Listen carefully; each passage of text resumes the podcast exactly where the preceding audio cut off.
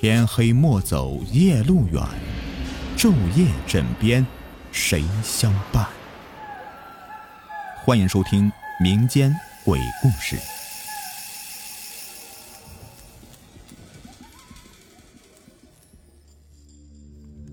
你们好，我是雨田。今天的故事的名字叫做《银行为什么夜间不上班呢》。小李刚刚大学毕业，他是外地的学生，因为想在学习的城市发展，于是就从一个招聘广告上找到一家私人银行做窗口。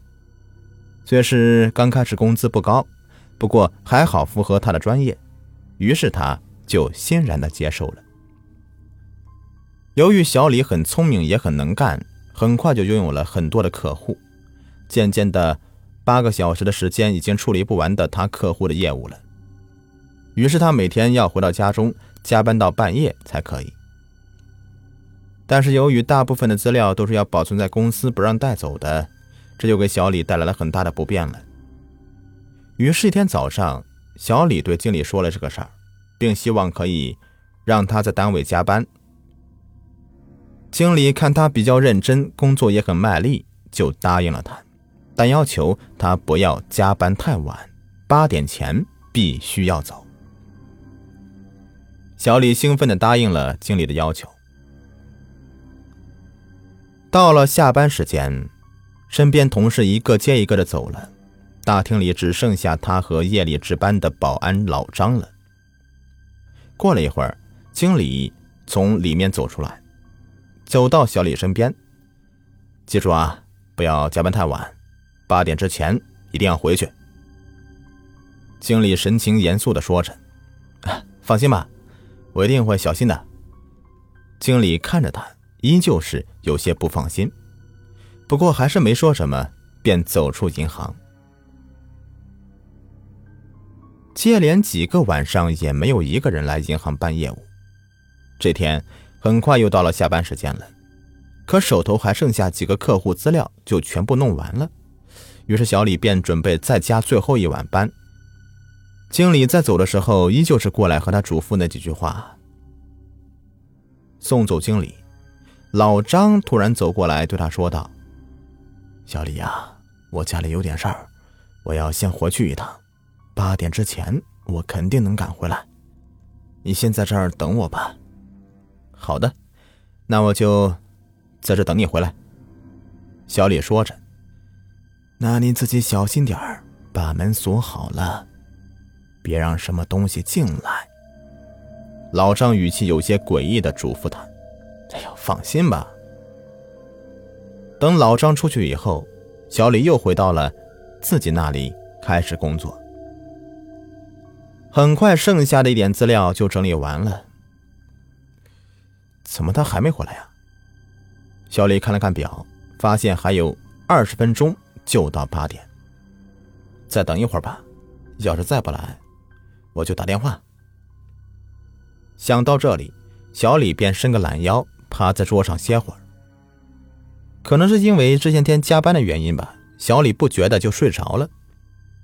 不过睡了很久，他忽然感到一阵寒冷，便骤然的醒过来。哦，我怎么睡着了？小李自言自语的，并看一下表。突然发现表上的指针，居然指在了十一点的位置。什么？已经这么晚了？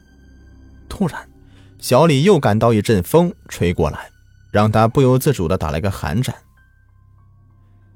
风是从左边柜台窗口吹进来的，他下意识的向左边望去。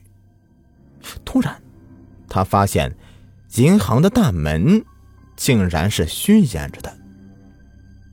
难道是老张回来了？他怎么不叫醒我呀？想到这里，小李站起来，正准备打开防盗门去保安室。就在他的手打开门上的一瞬间，突然一个可怕的念头萌生在脑海里。不对呀！我记得在下班时候，我是把门从里面反锁上的，而且他也没有钥匙，这是怎么回事？这门怎么会开呢？突然，小李感到一种莫名的恐怖。难道有人在这个屋子里面？想到这里，他从柜台玻璃向四周看去。经理室、保安室的门是关着的。小李又屏住呼吸，仔细的听了听，一点声音都没有，除了虚掩的大门吹过风的声音。难道是我记错了？我没锁门？看来这两天太累了。想到这儿，他便将防盗门的锁打开了。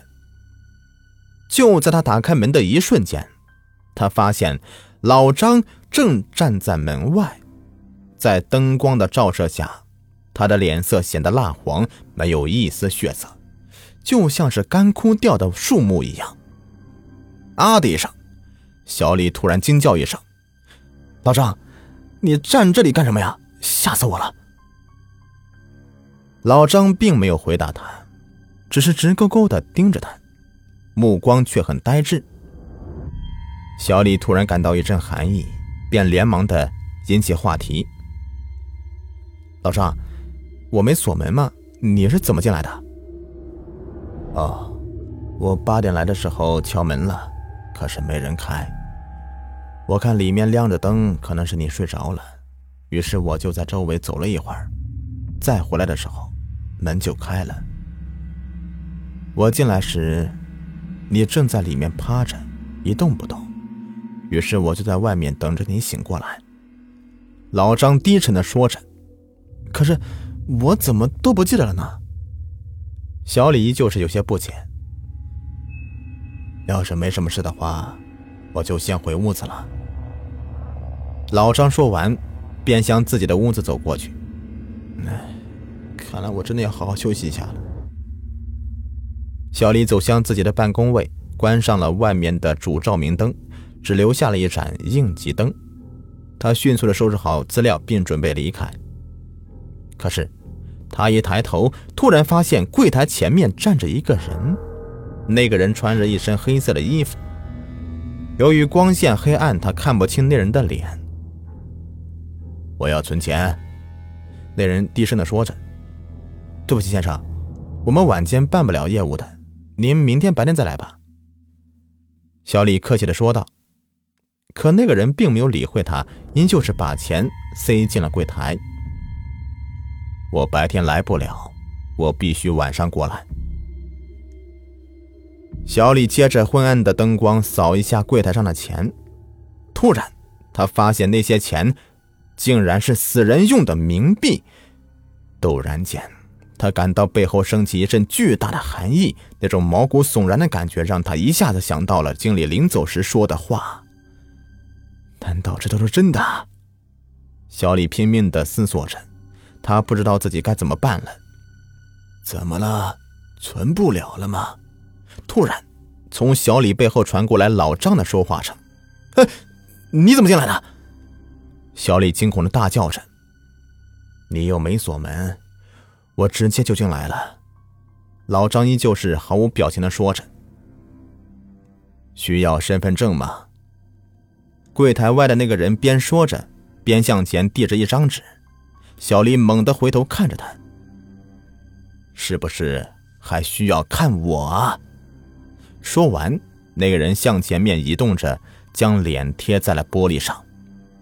小李看到的是一张血肉模糊的脸，那张脸已经分不出都有什么了，所有的五官几乎是粘在一起，贴在那个脸上，有些看不清了。看来需要换一个了，要不，把你的给我好了。那人说着，便将手放在小李的脖子上。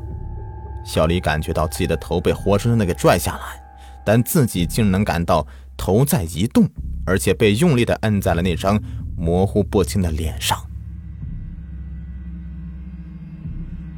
第二天清早，人们在银行里发现小李的尸体。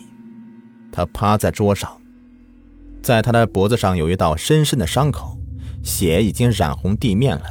他的表情很恐怖，嘴和眼睛几乎扭曲的马上就要脱离脸一样。他的眼睛瞪得大大的，似乎是看见了什么，而老张则昏倒在了保安室里。警方很快便来到银行了，并对现场进行分析。现场并没有留下什么任何的痕迹，只能初步的推断出来是小李死亡时间在晚上的八点左右。后来警方又对老张做了笔录，老张说八点左右的时候看到小李在趴着，于是他进了保安室收拾一下，正要出来叫小李的时候，就被打晕了。醒来以后就这样了。警方对老张进行了严密的调查，并没有找到老张作案的证据。最重要的是，小李所在房间的防盗门是从里面被锁上的。每个人都在猜想他到底看到了什么，可是大家都猜不到，似乎只有经理知道他看到了什么。也许是他不想将这个事儿说出去的缘故吧。于是他编造一个小李在晚上加班的时候遇到劫匪的故事。他只说老张八点左右回来的时候没有关好门，于是劫匪就趁机溜进来，并将小李杀死，抢走他旁边的东西。他并没有说小李是在十一点以后才死的。虽然他也许不知道，又或许也知道，可能小李是在八点钟被人杀害的，而十一点的时候才被鬼魂带走。实际上，小李看到的都是他死后的事情，也可能小李是在十一点的时候被鬼魂吓死的，也有可能还有别的解释。可是经理却什么都没有说。后来，那家银行的业务没有以前好了，因为小李的事情，他所有的有关客户资料也随着那天的失去的钱一同消失了。总价值约有几十万，都没有了下落。不过还好有保险公司理赔这个事儿。